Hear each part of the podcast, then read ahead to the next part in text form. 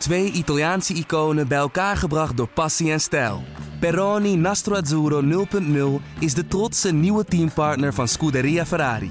Doe mee met ons en de meest gepassioneerde fans op het circuit, de Tifosi. Samen volgen we het raceseizoen van 2024. Salute, Tifosi! Ik dacht dat ik mezelf maar even moest voorstellen als je dan nou een podcast gaat zitten luisteren waar Bas dan opeens niet bij is. Ben je nu al begonnen of niet? Is de cold open? Ja, dat zou kunnen. is wel zo beleefd toch? Ja, Ja, nee, Bas begint ook altijd een beetje uit zichzelf. Zo, maar dan opeens, en dan als wij dat niet opletten, dan wordt hij ook boos dat wij niet doorhebben dat hij met de opnames begon. ja. En dat was een van de dingen die ik mee had gekregen van Bas, dat ik boos moest worden. Ja, En minimaal drie keer ongelooflijk moet zeggen. heel, vooral ook heel, heel erg, heel veel. Nou, Ja. volgens mij zijn we wel klaar voor dan. Oké. Radio check. Loud and clear. One, two, baby. I pressed it. What an idiot. I can literally not even lift my arms anymore. Yes, boys, come on! Yes! Oh, this feels good. This feels really good. Welkom bij de Boordradio, de Formule 1 podcast van nu.nl. Ehm, we zijn niet met het vaste team, want dat is wat we normaal gesproken zeggen. Joost Nederpelt is er, Ik ben er wel. gelukkig. Ja. Patrick Moek is in Miami. Ik ben er ook. Goede Mooi. avond, goede nacht allemaal. Ja, en eh, mijn naam is Frank Brinkhuis en ik eh, ben de plaatsvervangende presentator, aangezien Bas in de, op het Songfestival is. Ja. Liever hij dan wij, geloof ik. Eh, ja, ja, zeker. dat kan ik volmondig beamen, inderdaad. Al, al, misschien heeft hij dan een spannender wedstrijd dan wat wij vandaag gehad hebben. Nou, ik heb, zit een beetje zijn Instagram-stories in de gaten te houden. Maar volgens mij zit hij alleen nog maar naar restaurants tot nu toe. Dus Oh, dat heeft hij dan weer goed gedaan. ja, Liverpool. Nou ja. En, maar over restaurants gesproken, mogen we meteen door naar Patrick. Want waar zit jij? Ja, ik kijk nu eventjes naar buiten en ik eh, kijk uit op het, eh, op het veld van de Miami Dolphins. hè. Ik denk dat, eh, dat ja, jullie niet ontgaan is dat, dat de paddock zich in het Hard Rock Stadium bevindt. midden in, nou het heet geen Miami hier, maar ja, toch wel Miami. Eh, Ja, en zelf zit ik nu in de cateringruimte. Dus ja, ik zie allemaal heel vet. Het is gigantisch, dat, dat sowieso. Er kunnen hier 70.000 man in. En eh, ja, als ik om me heen kijk, zie ik allemaal etende journalisten. Ik ben zelf nog even in een hoekje gaan zitten, omdat ja, je wil natuurlijk niet eh, ja, dat, dat, dat, je, dat je daar last van hebt qua geluid. We mogen wel van geluk spreken, want eh, DJ Chesto heeft net afgesloten. Nou, dat was, er zijn mensen die daarvan houden, maar ik vond het een ongelofelijke herrie. En podcasttechnisch was het ook niet, was het ook niet heel goed. ja, dat hij nog aan het draaien was. Nee, het was, eh, het, het, de mensen hadden naar een zin, maar het, ja, het, lichtje gaat wel langzaam uit hier zo. Tino Martin niet even ingevlogen naar Miami. Nee, nee, nee, er is voor Speciaal Tino voor nog, eh, nog veel te winnen. Ja, ja. Misschien is antwoord. Heb je nog wel andere mensen Ja. gezien waarvan je dan wel onder de indruk was? Want het was wel één grote VIP-tent daar eigenlijk, hè? Ja, nou, ik ben niet snel onder de indruk van eh, mensen. Alhoewel, nou ja, soms ook misschien wel. Maar ik eh, liep op de grid vlak voor de, voor de start. En toen stond ik opeens langs... eh, Wat betekent dit? Jij bent echt altijd onder de indruk van mensen.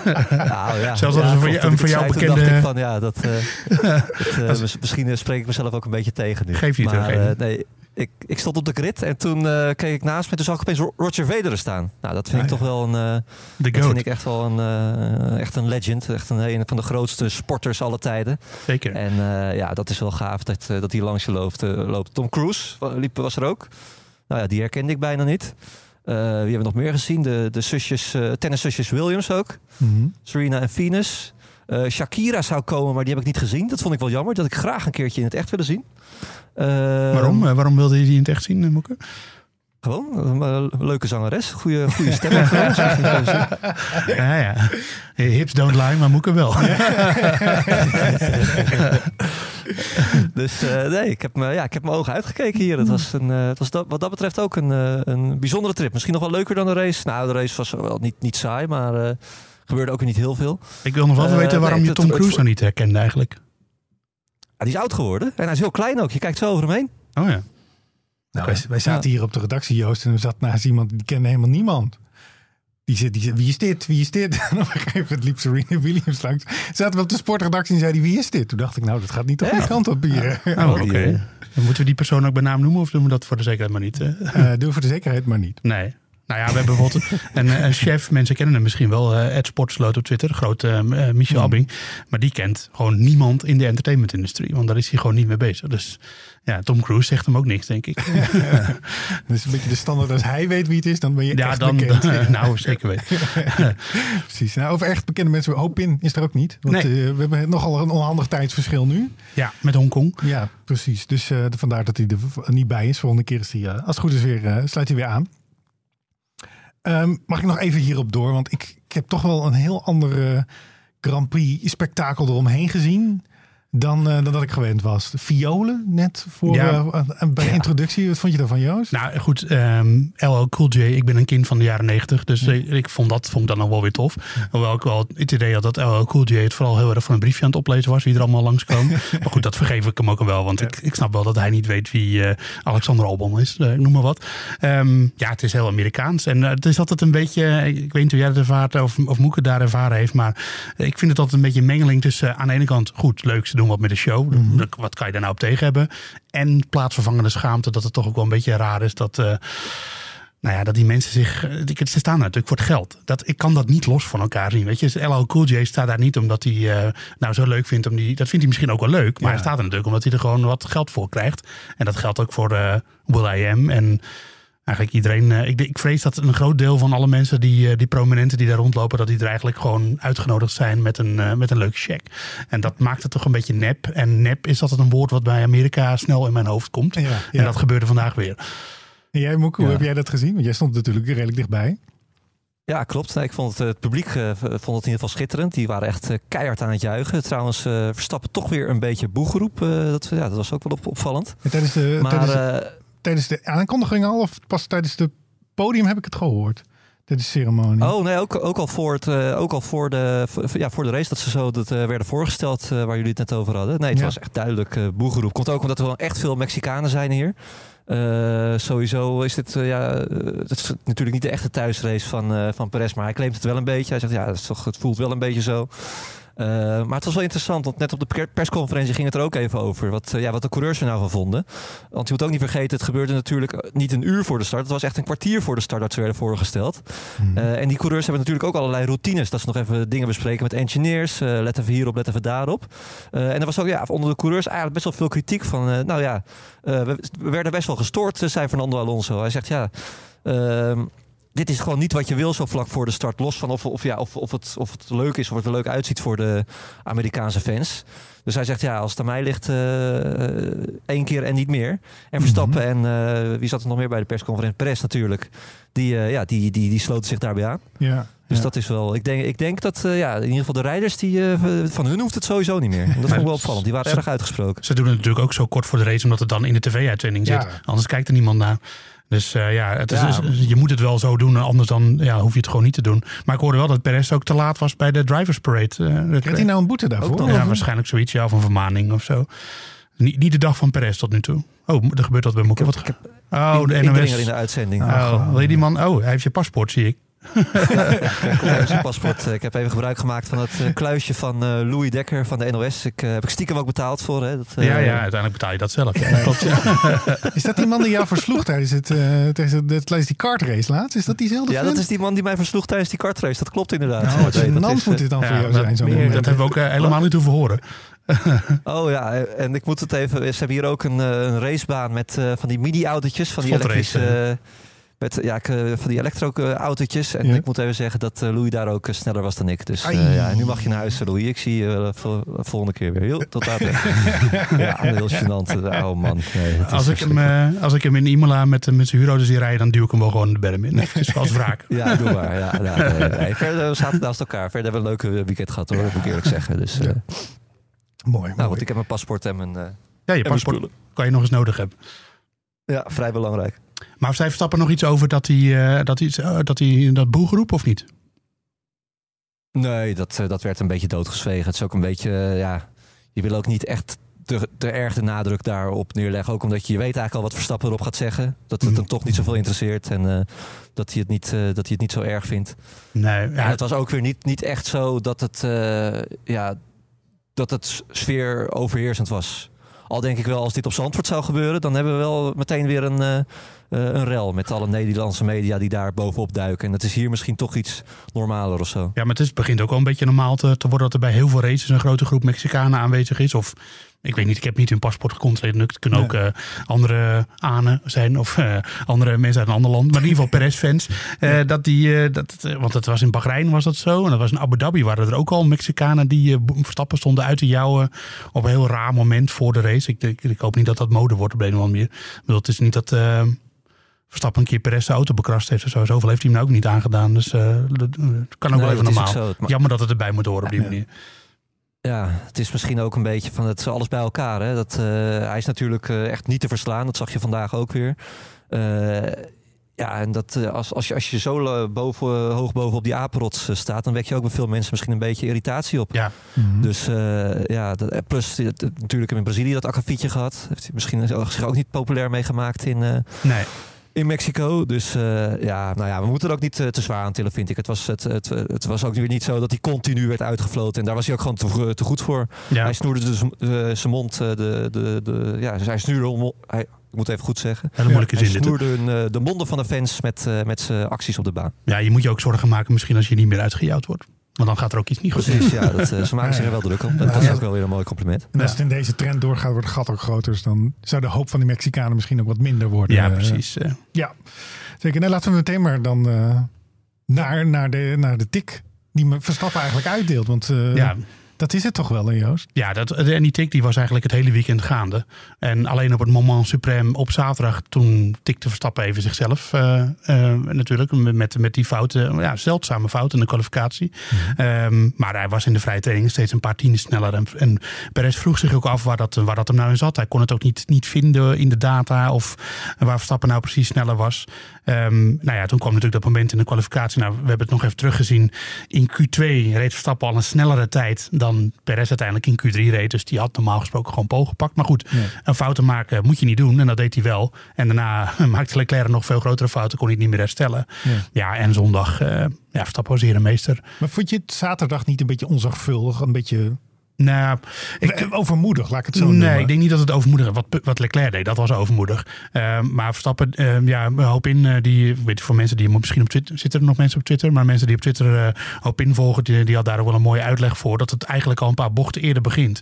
Omdat dat zo'n snelle sectie is met steeds eh, vrije koerswijzigingen op hoge snelheid.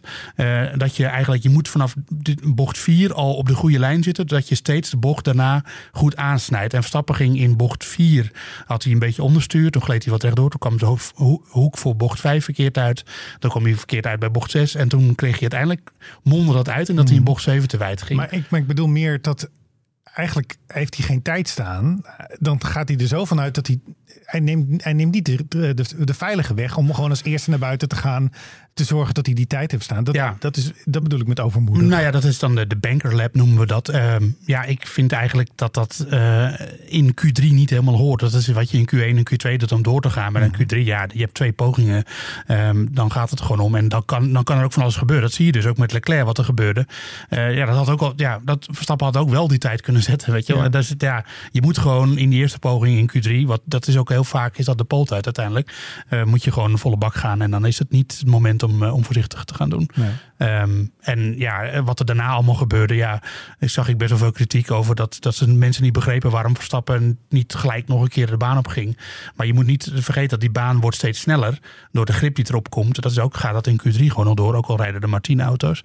Ehm, en dan moet je toch op het ultieme moment daar zijn waar je moet zijn om die snelle ronde te rijden. En dat had hij normaal gesproken gewoon gedaan. Daar ben ik van overtuigd. Maar ja, toen stond Leclerc. er niet Ja, ja, precies. En hij heeft natuurlijk in de race laten zien dat het niet zo heel veel uitmaakt. Nee. Of hij nou Nee hoor, op, eh, op eh, P9 start. dat maakt het alleen maar leuker. Ja, misschien wel. Ja, Ja. Ik, dacht, ik dacht van tevoren, nu krijg ik tenminste een leuke race. Maar Ja. het was na 20 ronden toch al wel klaar, of niet, Patrick? Ja, dat viel, een, eh, dat viel inderdaad een klein beetje tegen. Eh, maar ja, om er nog even op terug te komen op, op gisteren, wat me ook opviel, dat Verstappen was heel sch- ja, schuldbewust. Eh, hij had ook kunnen zeggen van ja, gewoon eh, helemaal zuur dat, eh, dat Leclerc spint en dat ik daardoor weer een rode vlag komt op een, op een waardeloos moment, dat ik daardoor gepiepeld ben. Maar hij, was, ja, hij stak gewoon volledig de hand in, in eigen boezem. Hij zei ja, ik heb zelf gewoon, ik heb het zelf verkloot. Geen tijd neer kunnen zetten. Ehm, en het was gewoon mijn eigen fout. En je moet er, ja, zegt, ik, ik was er, ik voelde al aankomen dat er een rode vlag zou komen. Dat vond ik ook wel grappig. Hij zegt, ja, je zit erop te hopen dat het niet gebeurt. En jawel, rode vlag, daar gaan Ja. we weer. Eh, en wat, ja, wat Joost ook zei, gewoon meteen de, eh, de focus op de race van, van vandaag. Eh, want hij had die zegen nog lang niet uit zijn hoofd gezegd. Eh werd daar nog gevraagd van ja, wat verwacht je nou? Hij zegt minimaal P2. Nou, dat is best ambitieus, denk ik. Ik denk dat geen enkele andere coureur dat zou zeggen als hij als negende moet starten hier in Miami of op welk circuit dan ook. Maar, eh, en stiekem had hij eigenlijk gewoon willen zeggen van ja, winst. Want hij was zoveel sneller dan Perez eigenlijk het hele weekend. En dat was ook wel opvallend, want Perez die kwam hier aan. Die was helemaal het mannetje. Die liep echt eh, met zijn borst vooruit. Die heeft in ieder interview heeft hij geroepen eh, dat het dit jaar toch echt gaat gebeuren. Dat hij dit jaar toch echt eh, de titelstrijd aan kan gaan met, met Max Verstappen. Hij is, in de wintermaanden is hij bezig geweest met van alles en nog wat. met zijn engineers om te begrijpen hoe het nou toch kon dat Max zoveel sneller was dan hij de laatste jaren. En jawel, hij had wat gevonden. Hè, wat het dan was, dat wilde hij dan weer niet zeggen. Maar toch bepaalde dingen, in de, ook met, eh, met bandenmanagement. En eh, hij voelde zich ook echt meer een Red Bull-coureur, zei hij letterlijk. Meer een Red Bull-coureur dan, eh, dan de afgelopen jaren. Nou, dat kopje ging al iets naar beneden na de vrijdagtrainingen. Toen Verstappen echt al in, in de tweede training veel sneller was. Ehm, nou, de derde training hebben we niet kunnen spreken. Maar na de, na de kwalificatie gisteren was hij weer helemaal het mannetje. Ja, hij, heeft, eh, had eh, weer met zijn engineers gezeten eh, tot laat in de avond. En ze hadden samen weer goede dingen gevonden die de auto beter hebben gemaakt. En ja, dit belooft veel voor de race van morgen. Maar ja, je ziet het. ja, het hij is zo om zijn oren gereden vandaag. Verstappen die breidt natuurlijk niet alleen de voorsprong in de, in de WK-stand uit. Maar ja, hij bevestigt ook gewoon dat er geen titelstrijd komt dit jaar. Want dat, eh, ja, die, die vragen die gaan we over twee weken in Imola niet meer krijgen. En hoe was, het, eh, hoe was hij dan eh, in de interviews na afloop? Was, was hij ook echt gewoon, ja, nu, is- dit, is, dit, is niet goed voor mij. Dat, nee, maar dat hij dat wel erkent en dat, hij, dat zijn schouders wat naar beneden hingen. Ja, nou, ik, ik, heb het, ik had het idee dat hij zelfs dat stadium al een beetje voorbij was. Hij zegt, ja, Max heeft verdiend gewonnen. En eh, voor de vorm zeggen ze dan nog wel, ja, we moeten alles analyseren en kijken waar het aan ligt. Maar dat geloofde ik eigenlijk helemaal niet. Ik denk dat Perez gewoon wel weet dat, eh, ja, dat, eh, dat Baku misschien wel een, een one-off was, zoals dat zo mooi heet. En dat dit gewoon de standaard voor de rest van het seizoen gaat zijn. Dat was het eigenlijk ook al. Hè. In de eerdere jaar, Joost had daar in Baku al een goede analyse over geschreven. Dat ja, als er niks geks gebeurt, wint Verstappen gewoon altijd. En is hij ook altijd sneller dan Perez. En dat zag je ook dit weekend op een straatcircuit... waar Perez van, zich- van tevoren nog zei van... ja, dit is, is weer een circuit waar ik gewoon goed ga zijn. Nou ja, niet dus. Ja. Nee, en nu gebeurde er zelfs iets bij Verstappen, weer. In de Ja. kwalificatie. En, eh, en, en nog steeds wint hij. Dus ja, dat. eh, en, en het, het allerergste is gewoon, of het, of het allerbelangrijkste, denk ik, dat je gewoon kunt zeggen, is dat eh, wat Verstappen vandaag liet zien, dat kan Perez gewoon niet. Dat gaat Perez nooit doen. En, en dat is gewoon het grote verschil. En als je dan ook ziet dat ze. Dat, want je kan natuurlijk die twee strategieën nog naast elkaar leggen. Hè. Verstappen begon op de harde band. Eh, Perez begon op de, zacht, de mediumband. Eh, je, die, uiteindelijk pakte die, die strategie voor Verstappen goed uit. Maar dat is ook omdat hij dingen moest doen met die banden die Perez niet hoefde te doen. Die had vrij baan vanaf de eerste ronde. Eh, die hoefde niet in duel met auto's tussen de luchtverstoringen. Meer glijden over je banden, meer lijnen rijden, weet ik veel.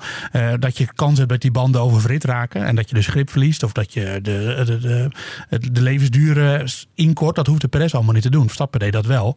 Eh, daarvoor pakte die harde band goed uit. Dus ik weet niet of als Perez op de harde band was gestart, of hij dan veel verder naar voren was gegaan. Eh, en wat Verstappen juist deed was heel erg knap, want hij op een gegeven moment lag hij op de derde plaats, vierde plaats. En toen was het gat op Perez nog steeds maar 4,5 seconden. Terwijl hij heeft allemaal mensen ingehaald. Oké, daar had natuurlijk DRS bij, dus dat helpt hem een klein beetje. Maar je rijdt ook achter iemand en, eh, en verlies je downforce en je glijdt meer. Eh, dus ja, ik, ik denk... is het moeilijker om erachter te rijden dan ervoor. Ja. Daarom. En, en dus ja, dan kan je zeggen, Perez die had misschien een mindere strategie. Maar uiteindelijk, ja, ik denk dat dat niet de, de reden is. En het ultieme bewijs daarvoor werd geleverd dat Perez op een gegeven moment op zijn nieuwe harde banden langzamer was dan Verstappen op zijn banden die al 20, 30 ronden oud waren. Eh, Verstappen was gewoon veel sneller vandaag. En, en liet eigenlijk gewoon zien waarom hij gewoon wereldkampioen Ja. wordt dit jaar en niet Perez. En is het dan, hebben we nou een indrukwekkende inhaalrace gezien die we gaan onthouden? Want ik, eh, Nou ja. dan pakte die er twee. Dat was wel, nou, oh, dit ziet er netjes Ja, uit. ja die maar- was wel heel mooi op. Magnus en, en eh, Leclerc. Nou, ik denk eerlijk gezegd eh, dat het... eh, ja, je moet een beetje het natuurlijk in perspectief plaatsen. Eh, wat, hij, wat Verstappen deed bij Perez in dezelfde auto... met dezelfde topkwaliteit, eh, hoge snelheid, et cetera...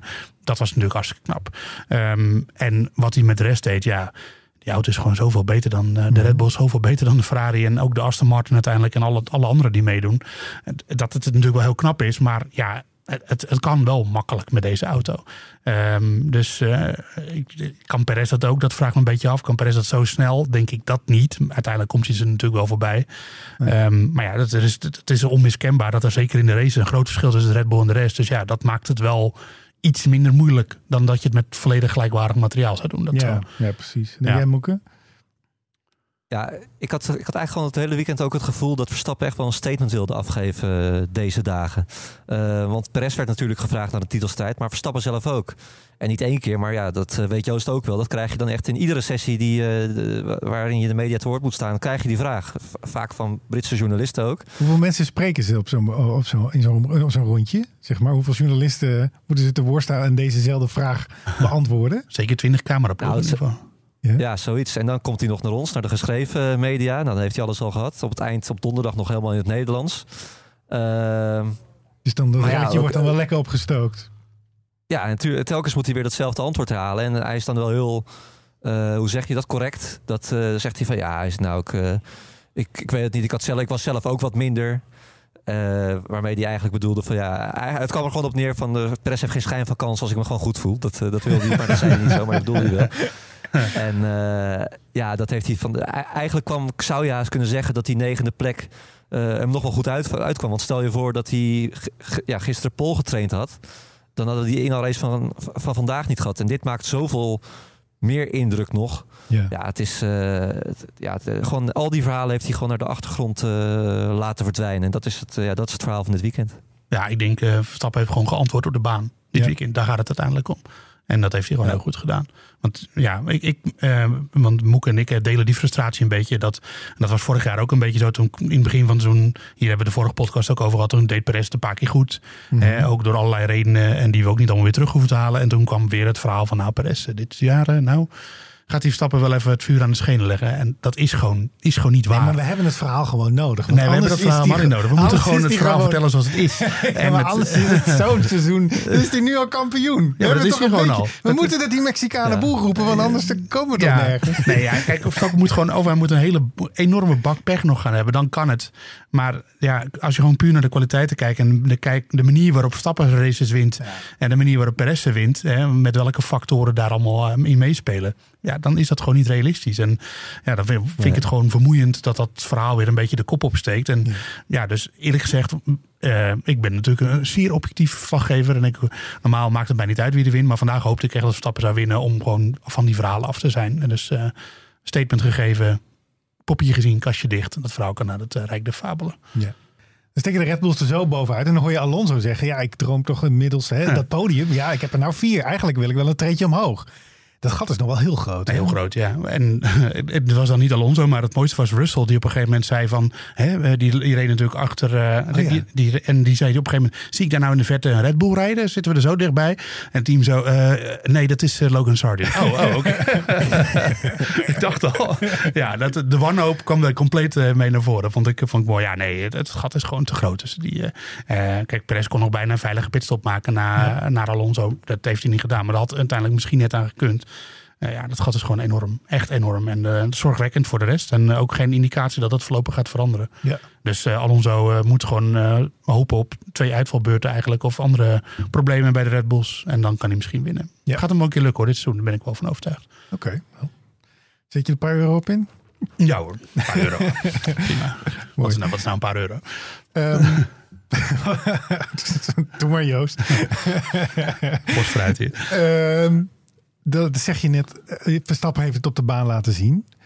Ik had dat na de kwalificatie bij de Vries. Had ik eigenlijk een beetje ook diezelfde hoop. Ja. Van echt, hij is eindelijk door Q3 of eh, door Q2 eh, naar Q, door naar Q2. Ja. Teamgenoot verslagen. Teamgenoot verslagen. Yuki die ook best wel. Misschien moeten we daar zo ook nog even op ingaan. Die best wel ook wel go- goed seizoen aan het rijden Ja. is. Ja. Ehm, en dan doe je zoiets bij de start. Ja, het, eh, het- hij gaf in ieder geval, eh, stak ook zijn hand in eigen boezem. Ja, dat is gewoon, eh, daar begon het nu bij. Dat, eh, toen was de race al heel erg lastig. En volgens mij pakte er nog een undercut verkeerd uit. Nou, we hebben de Vries gewoon niet heel veel in beeld gezien. Dat moet Nee. er ook bij zeggen. Maar ja, hij, eh, Tsunoda deed het weer veel beter vandaag. En dan denk ik, dan stap, zette dat stapje net eh, zaterdag. En toen kwam het uiteindelijk kwam het goed. Omdat vrijdag was ook alweer een stroeve dag. En dan vandaag was eigenlijk gewoon wel weer eh, ja, met de voetjes terug op aarde hè, voor, voor de Vries. En eh, dat is eigenlijk net wat er niet moest gebeuren. En natuurlijk komen nog allerlei kansen. En die kwalificatie zijn we niet vergeten. Ja. Maar vandaag was gewoon wel weer matig. Dat, eh, dat zo moeilijk moeten we ook zijn. hij blijft er zelf wel rustig eh, onder. En ook ja, wat je zegt, eh, gisteren ook. Je hoopt dan eigenlijk dat het, dat het een soort kickstart zou geven. Hè? Dat, we hebben vaak ook in deze podcast gezegd van ja, hij heeft gewoon even een puntenfinish nodig. Of in ieder geval een goed resultaat. Of een keer Yuki eruit rijden in de kwalificatie. Sneller zijn dan je teamgenoot, dat is altijd heel belangrijk. En dan hoop je dat, ja, dat hij dat vandaag kan doortrekken. Maar dat, ja, dat zat er gewoon niet in. En het is wel, ja, het, het moet toch, het moet nu toch wel een keertje gaan komen. Want het moet ook niet zo zijn dat hij straks een reputatie gaat krijgen. Dat het een soort brokkenpiloot is. Want je merkte eigenlijk al hier op vrijdag. Hij was ook weer de eerste die dan, eh, die dan spinde dit, dit weekend. En dat, ja, Mhm. nou ja, toch een soort hoongelach al van andere eh, buitenlandse journalisten. Oh, daar staat, daar staat, daar staat de Vries weer. Hè? Dat eh, zul, je, zul je weer zien. Hij was in Baku natuurlijk ook alweer twee keer gecrashed. Ehm, dan helpt natuurlijk wel zo'n kwalificatie. Dat, dat hij laat zien van... hé, hey, ik heb wel de snelheid om gewoon sneller te kunnen zijn dan Tsunoda. Zelfs in Q2. Met een Alfa Tauri die daar, die, ja, die daar misschien niet de snelheid voor had. Ehm, maar ja, daar heb je inderdaad niks aan als je dan, ja, als je er dan zo weer op zondag voor de, eh, voor de dag komt. Want ja, ook na dat moment reed hij natuurlijk gewoon een kansloze race. Ja, daarom. En eh, kijk, die auto is gewoon niet heel snel. Dat, dat is duidelijk. Maar het, ja, Tsunoda die liet er toch wel weer betere dingen mee zien vandaag. En eh, ik denk dat, het op, dat je wel eh, optimistisch kan zijn over hoe hij nu zijn kwalificatierondje aan elkaar knoopte. Dat was gewoon heel erg goed. En uiteindelijk kwam hij er in Q2 eh, kwam hij er ook nog wel weer bij in de buurt die tijd. Dus het was geen... eh, eigenlijk, volgens mij kwam hij een paar honderdste tekort of zo op zijn tijd uit Q1 waarmee hij doorging. Dus hij, kwam, hij kon het herhalen. Dat is ook nog Ja. belangrijk. Weet je, dat niet dat hij een of andere chicane had Ja, afgesneden. maar hij zo. was wel de enige volgens mij die niet verbeterde in Q2. Nee, oké, maar dat is gewoon, ja, dat, een rondje uit die auto halen, wat die auto is gewoon niet zo heel goed. Dat is gewoon, dat, dat is een reden eh, die we niet moeten vergeten. En Tsunoda was ook niet snel in de kwalificatie natuurlijk. En als je dat in ieder geval kan evenaren, dan, dan denk Ja. ik, dan weet een rijder hoe die, die, aan, hoe die aan die rondetijd komt. Dat is al heel belangrijk. En eh, ehm, ja, dus dat, daar moet hij misschien op voorbouwen. Dan moet hij vandaag misschien maar weer even vergeten en terugkijken waar dat dan allemaal misging en wat Tsunoda dan beter deed. Maar er was in ieder geval een puzzelstukje voor naar de volgende race. Ja. Eh, want de kwalificatie, ja, daar begint het bij als je elke keer als laatste start. Ehm dat is niet goed voor je reputatie en dat is ook natuurlijk niet goed voor je kansen in de race. En vandaag had hij in ieder geval betere kansen. Alleen ja, na, na bocht 1 waren die al eh om zeep geholpen. Ja. Er komen sowieso gewoon een hoop races aan die, eh, ja, die die je kent. En ja, dat scheelt toch wel heel veel. Ook, eh, ik moet ook eerlijk zeggen, hij, is, ja, hij, loopt er wel ontspannen bij hoor. En hij is ook gewoon, je kan best even een praatje met hem gewoon maken, zo voorafgaand aan het, eh, aan het weekend. En dat doet hij wel gewoon heel goed. Hij maakt een ontspannen indruk. Ehm, hij is, ja, hij, dit is natuurlijk zijn eerste eh, volledige jaar in de Formule 1. Maar hij loopt hier wel bij alsof, ja, alsof hij al jaren in, de, in, het, in het wereldje meedraait. En dat is min of meer ook zo. Ja. Uh, maar goed, die resultaten moeten nog wel even komen natuurlijk. Want het zou toch zonde zijn als het bij één jaar in de Formule 1 uh, ja, zou blijven. Ja, ja, absoluut. Ja, daarom. En het geduld is natuurlijk niet heel groot bij Red Bull. Bij, en bij Helmut Marco, uh, die uh, inmiddels 80 is, maar daar nog steeds uh, aan de touwtjes trekt. dus uh, ja, de Vries moet gewoon, moet gewoon gaan presteren. Dat weet hij zelf ook wel. En nou ja, wat ik zei, zaterdag kwalificatie was, was het eerste puzzelstukje. Die is gelegd. We hebben een sprankje gezien. Sprankje, en nou, je moet af en toe wel laten zien wat je kan. Ja. En dat deed hij in ieder geval. Dus dat, dat is belangrijk. Um, volgens mij moeten we het ook even over uh, Charles Leclerc hebben. Chuck, Chuck Leclerc, dat is Max Verstappen. Chuck Leclerc? Ja, zo werd hij vorig jaar genoemd door een Amerikaan, geloof ik. ja, dat was geen best weekend. Ja, dat was een slecht weekend, hè? Ja, och.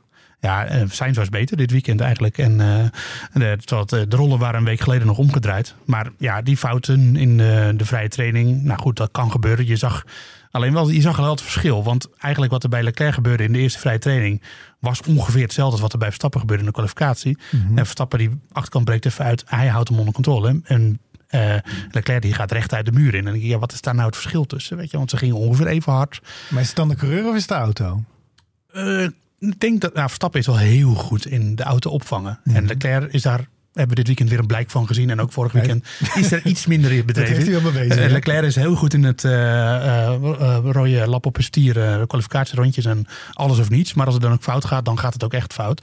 En in de kwalificatie, ja, ik had het idee dat, die, dat, dat, dat, je dat niet moet vergeten. Dat die auto's, die zeigen zich natuurlijk vast aan, de, aan, de, het asfalt. Door de, de luchtstromen die onder de auto gaan doorgaan, et cetera. En hij raakte volgens mij een hobbel. En daardoor kwam de auto even los van de grond. En dan ontsnapt, dan gaat, is ineens die downforce weg. Mm. En toen brak gelijk de achterkant uit. Dus uh, ja, dan moet je niet over die hobbel rijden, kan je natuurlijk zeggen. Maar ik denk dat dat het mee te maken had. Dus dat, dat was minder, denk ik, zijn. Dat het zo ernstig was, was had daarmee te maken. Niet zozeer dat hij nou zelf een kolossale stuurfout maakte of zo. Uh, maar ja, het gebeurt wel weer. En het gebeurde natuurlijk Ja, Paul in Baku was hij heel goed, maar daar crashte hij ook in de kwalificatie. Ehm, begint wel, eh, en ook sowieso een schadepost te worden voor Ferrari. Want ja, je hebt de budgetcap, al die onderdelen zitten erin. Als je kijkt wat er vandaag allemaal weer vervangen was op de Ferrari. Ja, dat, eh, de kassa eh, rinkelt in Maranello. En dat moet allemaal betaald worden. En dat kan dan niet in de ontwikkeling van de auto. Dus, dus Leclerc kost zijn team op dit moment ook geld. En dus uiteindelijk misschien ook wel punten. En daar moet hij toch ook een beetje op gaan letten. En ook op zijn reputatie. Ja. Ja, nee, helemaal eens. Het is, eh, het, het is ook iets wat we eigenlijk wel door zijn hele carrière hebben gezien. Hè? Leclerc is gewoon razendsnel. Ik denk dat iedereen het daar wel mee eens is. Maar hij heeft toch altijd wel weer momentjes. Eh, Vorig jaar in Frankrijk uh, crashte hij natuurlijk toen hij aan de leiding had. Ehm, terwijl hij to- toen stond hij er nog best goed voor in de, in de titelstrijd ook. Eh, nou, eh, vorige week natuurlijk in de kwalificatie die crash gezien. Eh, Dit weekend weer twee crashes. Ja, het, het- ja als, als echte topcoureurs, die, die- ja, die zie je gewoon niet zo vaak crashen. En Leclerc crasht gewoon te vaak. En ja, dat is ja, wat Joost zegt, dat is een dingetje waar, ja, waar hij aan moet werken. Maar ik kan me ook voorstellen, en ik weet niet of dat vandaag in zijn hoofd meespeelde, dat hij, dat hij zoiets had van ja, eh, wat er ook gebeurt, ik mag niet crashen vandaag. Laat ik maar gewoon die auto naar huis rijden en eh, we zien wel waar ik eindig.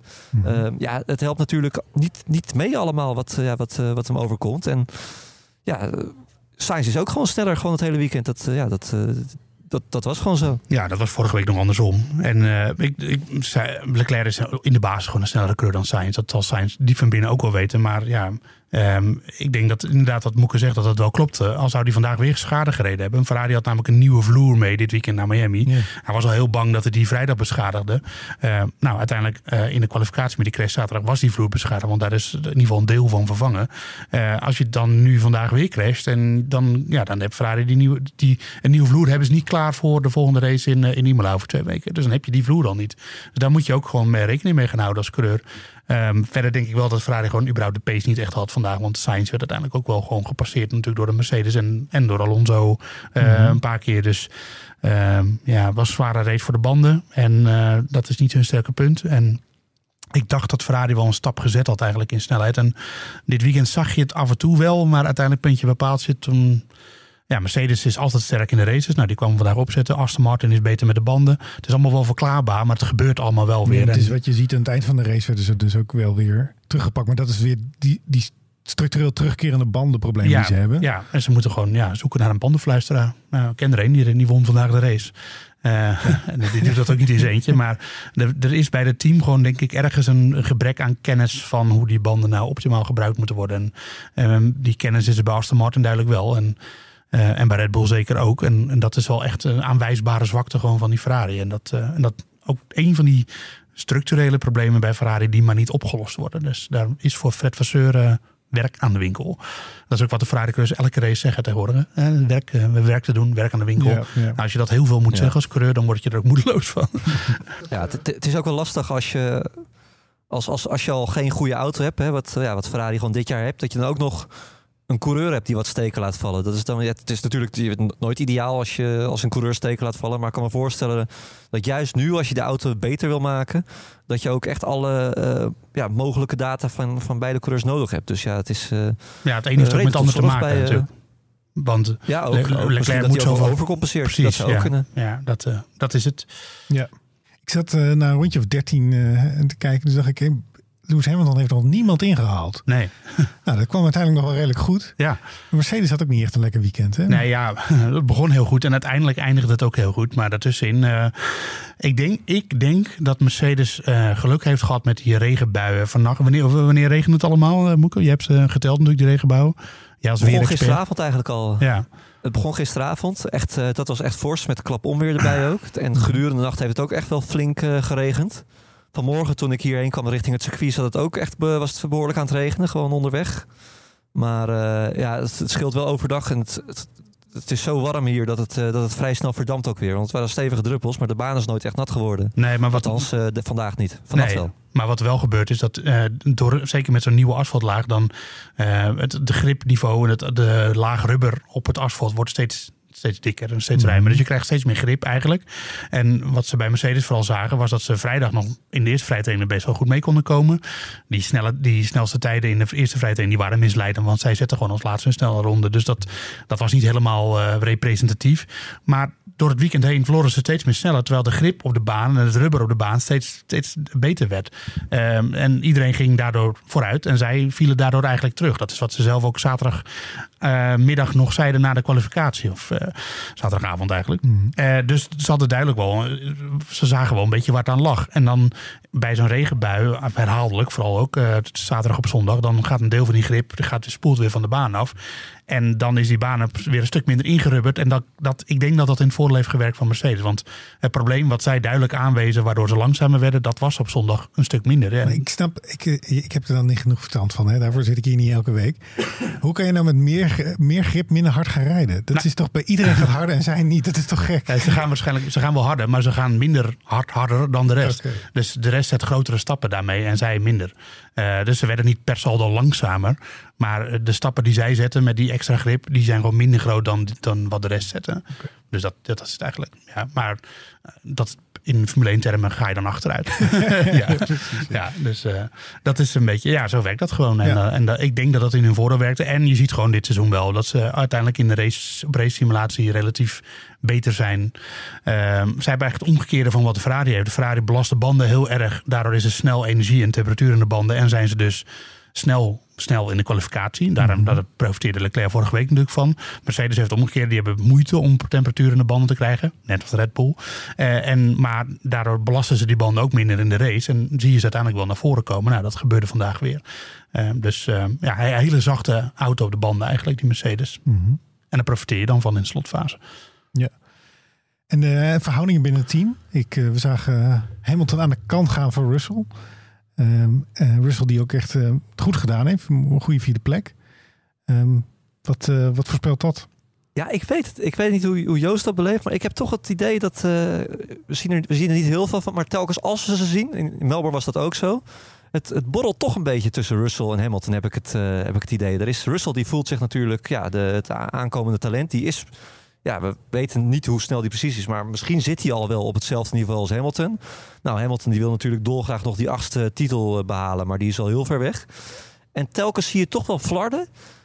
Nou, ik wil niet zeggen dat die twee niet met elkaar door één deur kunnen. Maar het is ook niet zo dat, ze, ja, dat het allemaal geweldig gaat. Eh, vandaag ook weer een beetje een gekke boordradio van, eh, eh, van Hamilton. Dat hij zegt van nou, ik, ik blijf er wel lekker achter hangen. Hè? Ik, ga, ik ga wel aan de kant, want dan blijf ik er achter hangen. Zoiets zei hij. In Melbourne was dat ook al een beetje, dat, dat ze ook al met, een beetje met elkaar aan de stok hadden. Ehm, ja, als, als die auto echt beter gaat worden. En het gaat echt, nu valt het allemaal nog mee, want het gaat om plek eh, 6, 7 waar dat gevecht om ging. Maar stel je voor dat het echt om podiumplaats eh, straks gaat. En eh, ja, dan verwacht ik toch wel vuurwerk tussen die twee. Want Ja. ik denk dat ze ook gewoon. Het, ko- het komt er natuurlijk door dat ze ook best wel op hetzelfde level eh, zitten van elkaar. Ja, dat is natuurlijk het gelijke het probleem waar, waar je dan mee te maken krijgt als die auto steeds sneller wordt. En het gaat inderdaad echt om de podiumplaatsen. Dat gaat het nu af en toe. Mercedes heeft nog maar één podiumplaats gepakt dit, week, dit jaar. Dus dat is ook een beetje mager. Eh, maar als dat, want ja, ik denk dat Moeke gelijk heeft dat Russell en Hamilton gewoon gelijkwaardig zijn momenteel. Ja. Eh, en op een goede dag is Russell gewoon sneller. En op een andere goede dag is Hamilton weer sneller. Maar dat, eh, dus ze, ze hebben geen structuur zoals je bij Red Bull officieel niet ziet. Maar die is er natuurlijk wel. Dat Verstappen gewoon de, de kopman is. En, Tegen, en tegen, die Me- Mexicaanse fans die zo boos staan te roepen. ja, Ja. no hablo español. Eh, maar in ieder geval, dus die, die- dat, en, dat, en dat heb je natuurlijk bij, bij Ferrari ook niet per se. Terwijl, nou ja, daar is Leclerc eigenlijk ook de kopman. En bij Mercedes heb je gewoon geen kopman. Want Ja. ja. Brussel is daar echt niet gehaald als tweede coureur. Het is niet de ene op één opvolger van Bottas. En eh Hamilton mist Bottas ook wel, zegt hij ook steeds. Dus, ja, eh, dus dat is ook gewoon eh, logisch dat je dat dan gaat krijgen. En als die auto steeds beter wordt, dan ga je dat alleen maar meer krijgen. En uiteindelijk is het natuurlijk gewoon aan Russell om Hamilton de tent uit te werken. Want Hamilton gaat wel bijtekenen. En Toto Wolff zei dit, dit weekend nog weer van... ja, eigenlijk hoeven de pen alleen maar op papier te zetten. Mhm. Maar wat voor laatste jaren gaat Hamilton dan in als Russell langzaam maar zeker de macht in dat team overneemt? Ik, ik zou, als ik hem was, zou ik gewoon. Hij wil natuurlijk zijn carrière niet zo laten eindigen. Maar ja, het, is- in principe is er niet, geen aanleiding om te denken dat Hamilton gewoon straks weer eh, de, ferm de leider is binnen dat team. Daar is Russell veel te snel voor. Dat en de Mercedes moet nog wel een stukje harder gaan rijden. Want als je ja, in Q2 eruit ligt, dan, dan is er toch ook nog wel echt iets mis met die auto. Maar Precies. Ja, in Imola komen de grote updates hè, met Mercedes. En dan eh, moet het allemaal gaan eh, gebeuren. is het eindelijk zover? Hoe lang Ja. moeten we nog? Ja, ja, nou, dat volgende race. Ja, en, want het was bij McLaren ook het grote. bij McLaren moest de update, nou, dat ging het grote verschil maken. Nou, Ja. Die waren slecht dit Nou, dat is even de brug die ik zocht. Wat Ja. was daar aan de hand? Ja, die auto heeft gewoon te veel drag. Dus eh, eh, ze hebben wel downforce en daardoor gaan ze wel redelijk door de bochten. Maar dat gaat ten koste van zoveel luchtweerstand. En dat je, dat ze zijn gewoon zo langzaam op de rechte stukken. Dat eh, ja, ze staan bijna stil, eigenlijk relatief gezien. Ja. Echt ernstig. Hoe lopen die coureurs daar rond dan? eh Norris en Piastri. Ja, ik zit. Je zit je achter je te kijken. Ja, Hoe- je wat gebeurt je daar? tijd achter je kijken. Ja, er gebeurt van alles Is op het veld. Ik er zie, de, ik zie het...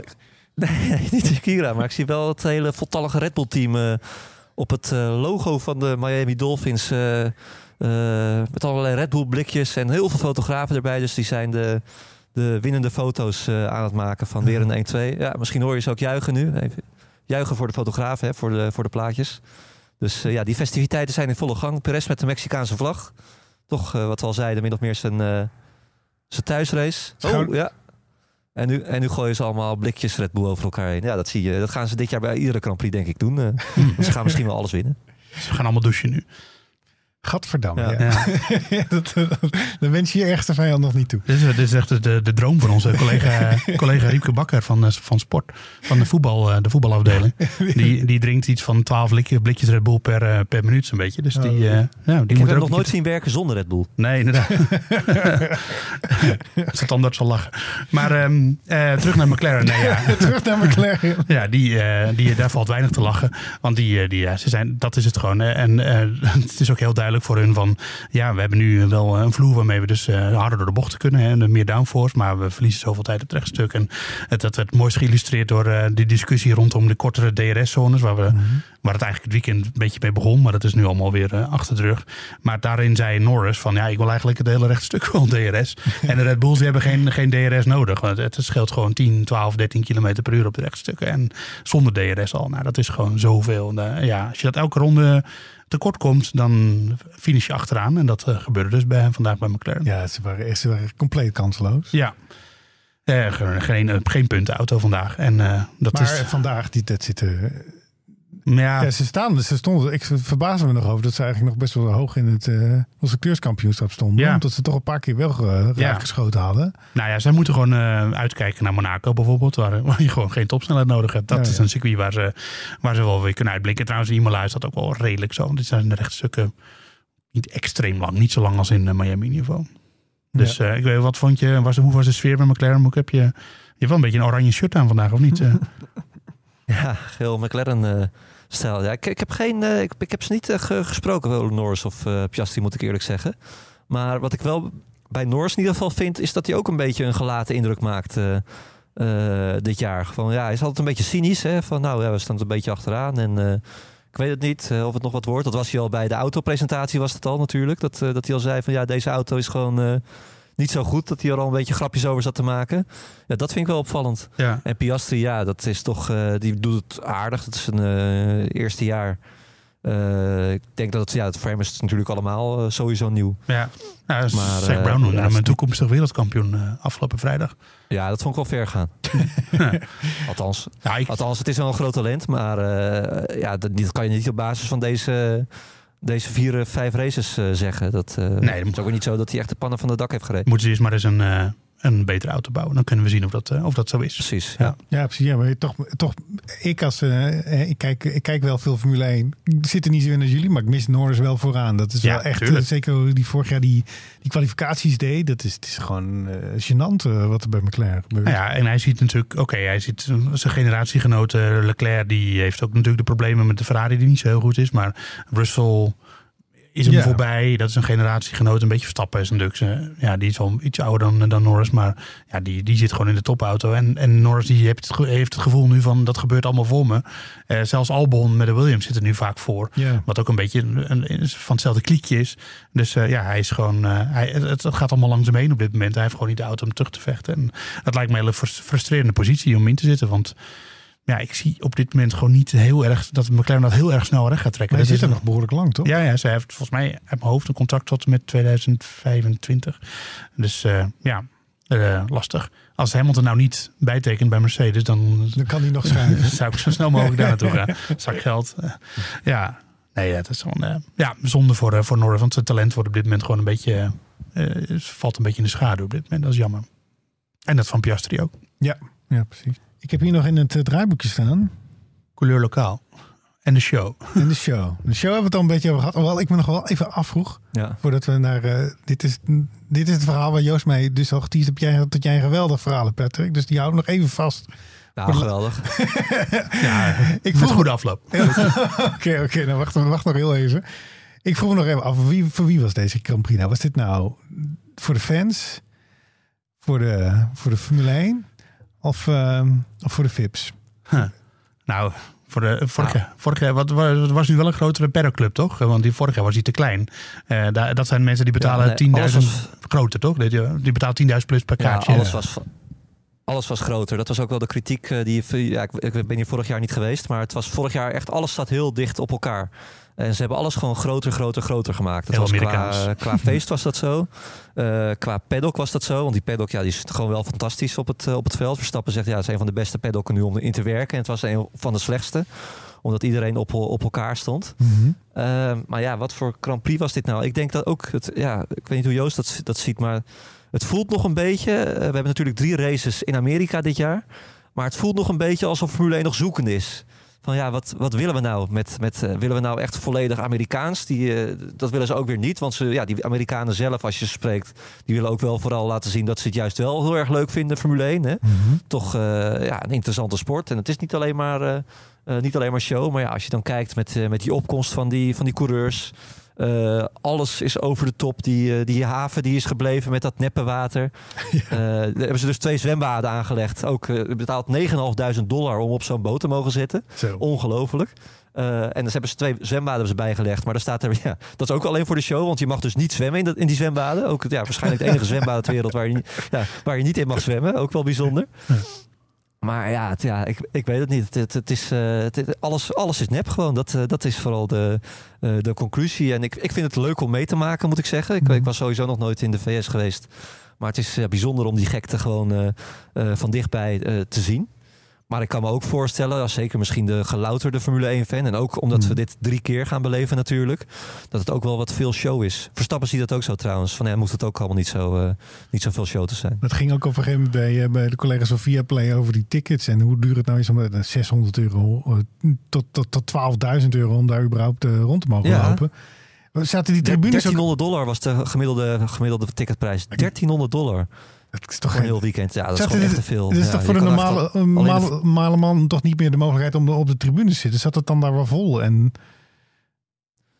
Ze zeiden dat het uitverkocht was, maar ik zal je eerlijk zeggen, volgens mij was het echt niet uitverkocht. Zeker niet eh, gisteren en eergisteren. Toen waren er gewoon heel veel eh, lege eh, vlekken op de tribune. Sowieso was het bloedheet. Vandaag viel het wel mee, maar gisteren en eergisteren was het echt bloedheet. Dan wilde je ook gewoon niet langer dan een uurtje in de, in de zon zitten. Maar het, eh, nee, ik, kan me niet, ik kan me niet voorstellen dat het drie dagen lang echt uitverkocht eh, eh, is geweest. Ook, en dat moet haast wel komen door die belachelijke ticketprijs. ja, ja de Shakira kan zo dat betalen en dan niet komen. Maar de meeste mensen doen dat Oh ja, ik had nog een kaartje voor. Oh, wat was dat ook Ja, precies. Ja. ja. En dan Patrick wat balen dat hij het niet gezien heeft. ja, ja. Ongelooflijk, ja. Ja. Nou, ik denk dat het eh, dat Formule 1, eh, het, natuurlijk, dit is een beetje een onomkeerbaar proces. Hoewel ik nog steeds denk van hoe duurzaam is dat proces, wat dat het in Amerika heel groot is. Eh, nou, eh, want eh, je, ze, ze zetten nu heel veel knikkers op Amerika. Ehm, maar ik heb het idee dat het in Amerika ook zomaar weer kan tanen, weet je. Want ze hebben geen, ja, ze hebben een Amerikaans team, maar... Maar goed, maakt dat nou een enorme Amerikaanse Nee, uitstraling? eh, haast? Nee, niet echt. De, de, de teambaas is een, is een Italiaan. Die, eh, met een heel mooi Engels accent. Maar dat is eigenlijk een Italiaan. Die trouwens een Duits sprekende Italiaan. Waarvan mensen die denken dat eigenlijk Gunther Steiner een Oostenrijker is. Dat is hij niet. Want Oh. dat- hij komt uit Zuid-Tirol. en Dat ligt in Italië. Ehm, de coureurs zijn niet die Amerikaans. Nou, dan heb je Logan Sargent. Die komt wel uit Amerika. Maar die rijdt achteraan. En die gaat waarschijnlijk ook niet, nooit veel verder komen dan achteraan. Ja. En dat gaat op den duur gaat dat denk ik toch een probleem worden voor die sport. Er is ook geen, hoeveel je ook kijkt, ja, er zijn wel wat Amerikaanse talenten. Ehm, eh, dus ja, maar dan weet je ook nooit van of ze het gaan halen. Eh, dus ik vraag me af, want alleen op basis van Drive to Survive kan je dit succes toch niet helemaal bouwen. Eh, als je dan hoort dat het vandaag niet eens helemaal 100% vol zit. Ja, Las Vegas. eh, het is een beetje. Formule 1 staat een beetje op een T-splitsing. En eigenlijk zijn ze al rechtsaf gegaan richting het grote geld. En, maar ook Ja. richting de vluchtigheid, heb ik het idee. En terwijl Formule 1 heeft eigenlijk al een enorme basis van van puristen, van echte liefhebbers. Ja, eerlijk gezegd toch van de Europese circuits. eh, en, en het Midden-Oosten is al een beetje een zijtak die natuurlijk enorm groot is geworden, waar de purist niet echt blij van wordt. Ja. En dan is dit er nog eentje met, ja, met die aankondiging. Ik denk dat vooral de, de, de kijker 40, 50 plus, die al 20, 30 jaar Formule 1 kijkt, daar ben ik er ook zelf bijna eentje van, die denkt dan... 50 plus heb je nog Nou ja, dan heb ik nog wel een tijdje te gaan. maar die, daar word je toch een beetje moe van. Ik bedoel, je moet ook niet te zuur naar kijken. En je moet ook openstaan voor nieuwe dingen. Maar aan de andere kant denk ik, eh, stoot je nou ook een groep af. eh, en ruil je die in voor een vluchtige nieuwe groep die volgend jaar zomaar weer geïnteresseerd is in wat anders. Weet je Ja. wel? Eh, dat, ja, ik vind dat een beetje een, wel een gevaarlijke ontwikkeling voor de Formule 1. Ik snap dat het voor de, Ja. voor de cijfers allemaal heel goed is. En Liberty Media, die boeit het allemaal geen zak wat de puristen van vinden. Die willen natuurlijk gewoon knaken verdienen. En dat begrijp ik. Ehm, ja, maar of dat op de lange termijn de Formule 1 ook wel eh, helpt, dat vraag ik me een klein beetje af. Het is nu vooral vluchtig succes Ja. met, met fans waarvan je, nieuwe fans waarvan je echt niet weet of ze blijven hangen. Ja. Ehm, dat, dat vraag ik me af. Wat, ja, wat, wat me daarop viel, als je gewoon als je hier rondliep, zeg maar, ook tijdens de, de trainingen. eh, je merkt gewoon aan alles dat Formule 1 hier niet op de eerste plaats staat. Er, eerst komt gewoon het feest, alles eromheen. En dan pas komen de, komen de auto's. Dat is, eh, ja, dat, dat is toch wel een beetje zorgelijk. Om een voorbeeld te geven. eh gisteren tijdens, de, tijdens de, de derde training. eh, als je dan gewoon buiten loopt, gewoon hier eigenlijk al in het stadion keihard gewoon de muziek aan. Zo hard dat je gewoon, ja, ik vraag me af of de fans op de tribunes wel de auto's hebben kunnen horen. in plaats van de Dat sta- moet is hard zo gaan. gek? Nou ja, ge- gewoon alleen maar van die dreunmuziek en eh, af en toe nog wel een, een, speaker er doorheen. Mhm. Maar ja, het, het is gewoon heel raar dat je, dat je naar, een- naar een training zit te kijken en dat, gewoon, dat er gewoon kaart muziek doorheen staat te blaren. Op een gegeven moment werd hij wel aangepast. eh, de kwalificatie stond hij wel helemaal uit. Mhm. Maar allemaal dat soort dingetjes waaraan je gewoon merkt van ja, het, is, het moet vooral feest zijn en allemaal, allemaal leuk. En iedereen eh, heeft zijn telefoon in zijn hand. Maar ja, de, de, de Formule 1 stond niet echt op één dit weekend. Nee, maar sowieso is het, dat, is het ook heel moeilijk, denk ik, voor een autosport om bij echte grote sport, de, de sportliefhebber, of de echte massa, om langdurig eh, daar eh, groot te blijven. Want het is gewoon een liefhebbersport, Formule 1 uiteindelijk. En eh, in- ja, voetbal is denk ik toch een wat toegankelijker spelletje. Want als je kijkt naar Amerika, naar NASCAR bijvoorbeeld, die hebben het best wel moeilijk qua kijkcijfers. Terwijl dat het, nou, we hebben net naar de finish zitten kijken van de NASCAR in Kansas. Spectaculair. Spectaculair crash in de laatste ronde om de winst. En knokpartijen nog na afloop. Hoort er allemaal bij. Je zou zeggen, nou, daar staan Amerikanen allemaal voor in de rij. Het valt heel erg tegen. IndyCar heeft- is ook niet zo heel groot. Weet je wel. Die kijken, mensen kijken alleen naar Indianapolis 500 en voor de rest het hele seizoen. Trekt niet zo heel veel mensen. Ja, wat doet de Formule 1 dan anders? Ik vraag me af wat die dan, wat die dan anders doen dan die raceklassen. Waarom die dan wel zo groot zouden zijn in Amerika. Weet je wel. Dus het is nu even heel populair door Drive to Survive. Wat natuurlijk gewoon ook al een bedenkelijke reden is om als sport Ja. heel groot te worden. Kijk, de, de eigenaren denken van wat helpt, helpt. En eh, die nemen er natuurlijk genoegen mee. Maar ja, is dat echt een, eh, is dat echt een manier om een sport langdurig groot te maken?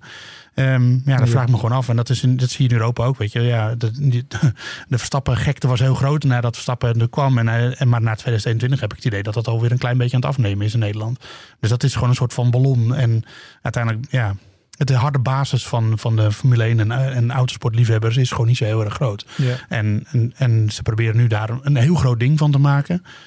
Maar ten koste van wat? Dat eh, ja, valt misschien een beetje in herhaling van wat ik net zei. Ja, maar daar ja. maak ik me wel gewoon een beetje zorgen om. Dus, eh, Ja, snap ik. en, dat, en vooral de, vandaag wat je daar gewoon weer heel erg mee geconfronteerd met die gekte, met die, eh, ja, met die gekte vooraf op de grid al. En, en, en dat gedoe met die violen en weet ik wat. Ja, man, man, man. Ik vond het wel leuk hoor. Ja, het is wel leuk. Maar het, ja, Ik denk omdat iedereen zo cynisch erover deed. Vond ja, dat extra maakt leuk. het leuk. Ja, ja. Ja, Ja, precies. ja. ja. Dus ja, nou ja, goed. Dus wat dat betreft eh, v- eh, moet de Formule 1 wel een paar goede, voorzichtige stappen blijven zetten. En ik vraag me af of, dat, of ze dat wel gaan doen met deze eh, Ja. ingeslagen koers. Maar het is wel goed dat we Patrick nog wel dan naar Miami kunnen sturen. dat hij daar nog de nodige avonturen kan, eh, Ja. kan meemaken. Ja, Wat is ongelooflijk. Wat, eh, ik ben blij dat jij het zegt, want ik heb het nog steeds niet gezegd. Ook al was dat de enige instructie van Bas die ik had gehad. Ongelooflijk. Ongelooflijk. Nou ja. Dus eh, ja, moet ik vertellen dus gelijk maar even wat je hebt meegemaakt. Dat vond ik het leukste. Nou, ik stond gisteren op de, op de Uber te wachten. En je moet je voorstellen, het is best wel moeilijk om hier gewoon een Uber te pakken. Hè. Duizenden mensen willen naar huis. En ik heb geen auto gehuurd, want mijn, eh, hotel zit een kwartiertje rijden eh, van, de, van het circuit af. En ik, zit, eh, ik, zit, ik heb een Uber te pakken. Nou, dat was ik al blij mee. Ik stap in die Uber en ik zit in die Uber. En opeens krijg ik een appje van mijn Uberchauffeur. Ik ben er. ik denk, huh? ik zeg, je zit, me, je, zit, je zit met de appen. En eh, nou, die, het is ook heel gek. Je zit hier in Amerika, maar er spreken zeker de, de taxichauffeurs, die spreken allemaal bijna geen Engels. Dus dat is ook wel opvallend. En ik zit om me heen te kijken en ik, zit, ik bedenk, ik krijg nog een, ik, ik, stuur wat terug naar die, die kerel. En ik zie hem gewoon zo doorsturen, mijn Uber-chauffeur. en ik, ik denk, jezus, dit, dit is foute boel. Maar ik was ook helemaal alleen. Dus, eh, en die, ja, een gigantische auto. Op, het was zo'n hele grote Chevrolet. Zo'n veel te dure auto met van de geblindeerde ramen. En ik denk, ik ben nu aan het rijden, maar ik, ik zit niet in de goede Uber. Dus nou, de schrik sloeg me om het hart. Ik denk, ja, wat, wat moet je dan? Hè? Dus ik heb meteen, ik heb meteen mijn live locatie gedeeld naar eh, Louis Dekker. Op een gegeven moment eh, ben ik toch maar met half Engels, eh, Spaans, terwijl ik helemaal geen Spaans kan. Ik kan alleen maar zie en nog iets. Ben ik een soort in de paniekmodus heb ik gezegd, ik, krijg, ik breng me naar dit hotel. Ik hoop, ik, hoop dat het, ja, ik hoop dat we daarin kunnen. Hij zegt, ja, no problemo, no problemo. En, dus wij naar mijn hotel rijden. Ik zeg, "Hoe- hoeveel, hoeveel, hoeveel kost het eigenlijk? Hij zegt, ja, eh 80 dollar. Voor een ritje waar ik de afgelopen dagen 15 dollar voor heb betaald. Ik zeg, eh, helemaal prima, rij maar door. ik, was al, ja, ik, was al lang blij dat ik, ik was al lang blij dat ik niet ontvoerd werd. En, eh, want ja, de gekke, die gekke dingen die spoken toch allemaal door, eh, door je hoofd. En nou, ik had ook, dat kwam het volgende probleem, want ik had geen, ik had geen cash mee. En je kon, ja, natuurlijk geen pinautomaat. Ik kon, alleen maar met, eh, kon alleen maar met cash betalen. Toen had hij me afgezet bij een Walmart. Nou, daar heb ik toen ook op een of ander half industrieterrein, heb ik bij een Walmart, die gelukkig net niet dicht ging, heb ik nog eh, kunnen pinnen. Nou, toen heb ik hem 80 dollar over, overhandigd. Ik twijfelde nog even om weg te rennen, maar ik dacht, ja, hij weet al waar mijn hotel zit. Straks komt hij met zijn vrienden, komt hij daarheen. En eh, nou, ik heb maar gewoon die 80 dollar afgetikt. eh, geaccepteerd dat ik eh, gigantisch ben opgelicht. Maar ja, de winst was dat ik het wel overleefd had. En dat was, daar was ik niet zo zeker van toen ik daar in die auto zat. Ja, en ik hoorde dus, vandaag heb ik gesproken, ik hoorde dus dat het een trucje is. Want ze zien je dus wachten op een, eh, op een Uber. En je staat daar met je telefoon. En dan rijden ze gewoon langs. En dan, eh, deze had zelfs ook zo'n Uberbordje, zo'n digitaal Uberbordje op. z'n- Waarschijnlijk was het wel een Uber-chauffeur, maar die heeft gewoon wat zwart, heeft hij wat bijverdiend of zo. Eh, en dan pikt ze gewoon op. Ze zegt ja, Uber. En hij kwam ook, mijn Uber kwam precies op hetzelfde moment, had hij aan moeten komen. En wat ook niet helpt, ze je hebt hier aan de voorkant van de auto heb je geen kenteken. Dus ik moet ook helemaal om die auto lopen om het kenteken te checken. En normaal doe ik dat altijd, maar ik was gisteren was ik al nou ja, eh, Zou je net zien. 12 uur op het circuit. Je kent het wel. Ik stap gewoon in en ik denk, het, ja, het zal wel. Hoe groot is nou de kans dat er een Uber-chauffeur langskomt die zegt, ja, Uber. En eh, ja, nee, dat had echt heel fout af kunnen lopen. Ja. Dus ik ben blij dat, het, eh, dat ik het heb, dat ik dat heb overleefd. En ja. Eh, In een eh, parallel universum je zijn je organen nu eh, verkocht in de zwarte markt. Ja, echt, dat was, ik, ben- ik, ben, echt- ik kan me niet- niet herinneren wanneer ik echt ik was zo bang ben geweest. Het was echt, Maar, want ja, je had me overal heen kunnen rijden. ja, Ja, ja. ja. Dan moet je uit de rijdende auto springen. Dat is wel heel Amerikaans. Zeker. Ja. Had je het wel moeten filmen. Ja, nou, hij had de deur ook op slot gedaan. Dat was ook wel... eh, wel heftig. Zo'n zo auto die Ja. automatisch de deur op slot gaat. en Patrick helemaal in paniek. Ja, dat zal wel. Maar ik had, ik, ik, ja, ik, had, ik had wel snel mijn Waze, mijn eigen Waze navigatiesysteem erbij gepakt. En toen zag ik dat hij wel richting mijn hotel reed. Hmm. Dus toen was ik wel een klein beetje gerustgesteld. maar eh, ja, nee, flink eh, opgelicht. Ja, het schijnt, hier, het schijnt hier een soort van eh, normaal te zijn. Opgelicht worden. En verder, eh, ja, ik zit een beetje in de, in de middle of nowhere met mijn hotel. Wel dus op een kwartiertje van het circuit. Dat is wel mazzel, want de meeste mensen zitten op 40 minuten rijden van het, eh, eh, van het circuit. Ik ga iedere avond ga ik eten bij Ricky's Wings. Dat is een geweldige Amerikaanse sportbar. Met echt zo'n, eh, echt ja, uit films zie je die, hè? Dat, zo'n bar in het midden. Zit iedereen aan zo'n bar. En dan, ja, ik heb gisteren ook voor het eerst de, de chicken wings geproefd. Het was, ja, groot, groot succes. Oh ja. En eh, ja, dan ga, ik denk dat ik daar zo meteen weer ga eten vanavond. Dus eh, ja, weer naar eh, Ricky's Wings. Ik denk dat ze een foto van me gaan maken die aan de muur hangen. Want ik ben vaste klant. Je allemaal je hebt de stad goed. Ja, goed verkend zo te horen. Elke avond hetzelfde Ja, ik heb alleen maar. Ricky's Wings. Ik ben, ik, ben, ik ben vijf keer uit Eze geweest. Ik ben vijf keer naar Ricky's Wings geweest deze week. Dus ja, echt heel veel. ja. ja. En Moeke, terug uit Miami. Hoe was Miami? Ja, geen idee. Ik, heb, heb- heb- zal je eerlijk zeggen, ik heb ook niks van Miami gezien. Ik is heb al die Miami. Ik, eh, die te eten. ja. Nou, Ja, nee, kl- ja let- letterlijk dat. Ze zijn allemaal bejaard. Ze hebben allemaal een eh, behoorlijk eh, een buikje. Ze zijn allemaal veel te dik.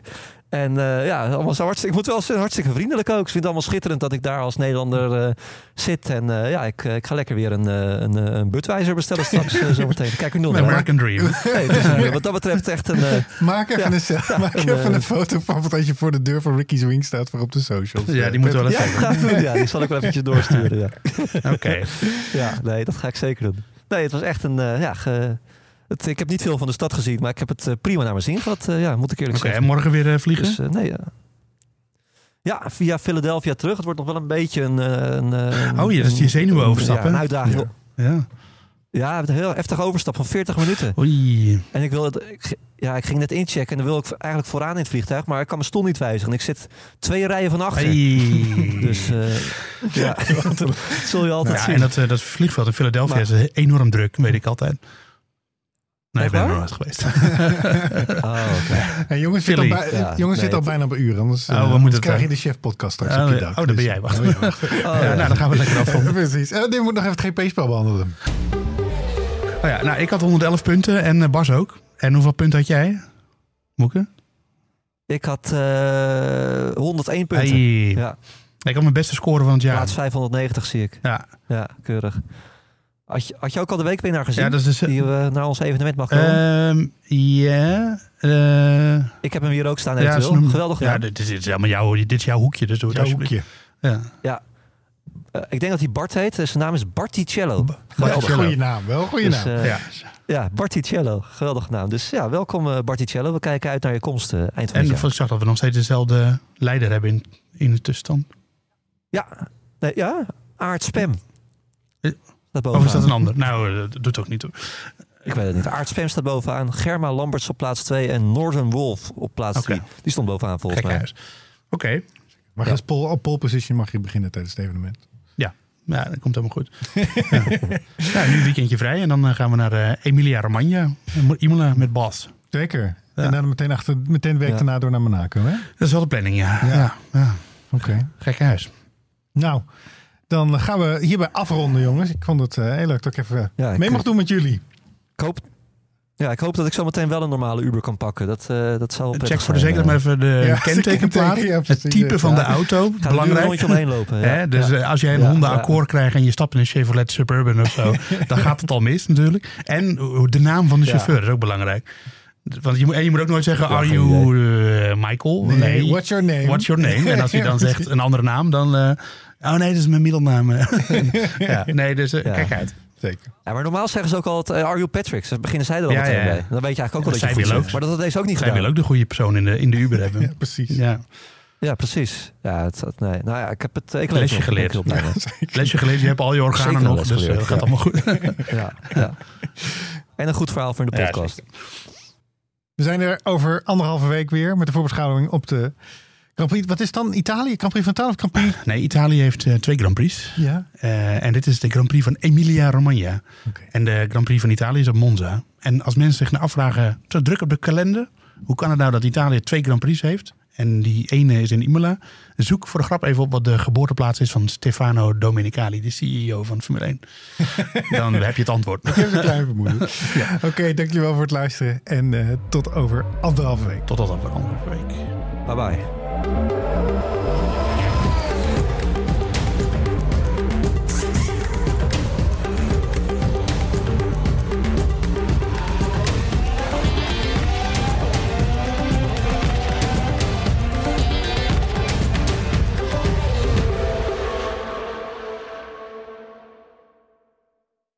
Twee Italiaanse iconen bij elkaar gebracht door passie en stijl.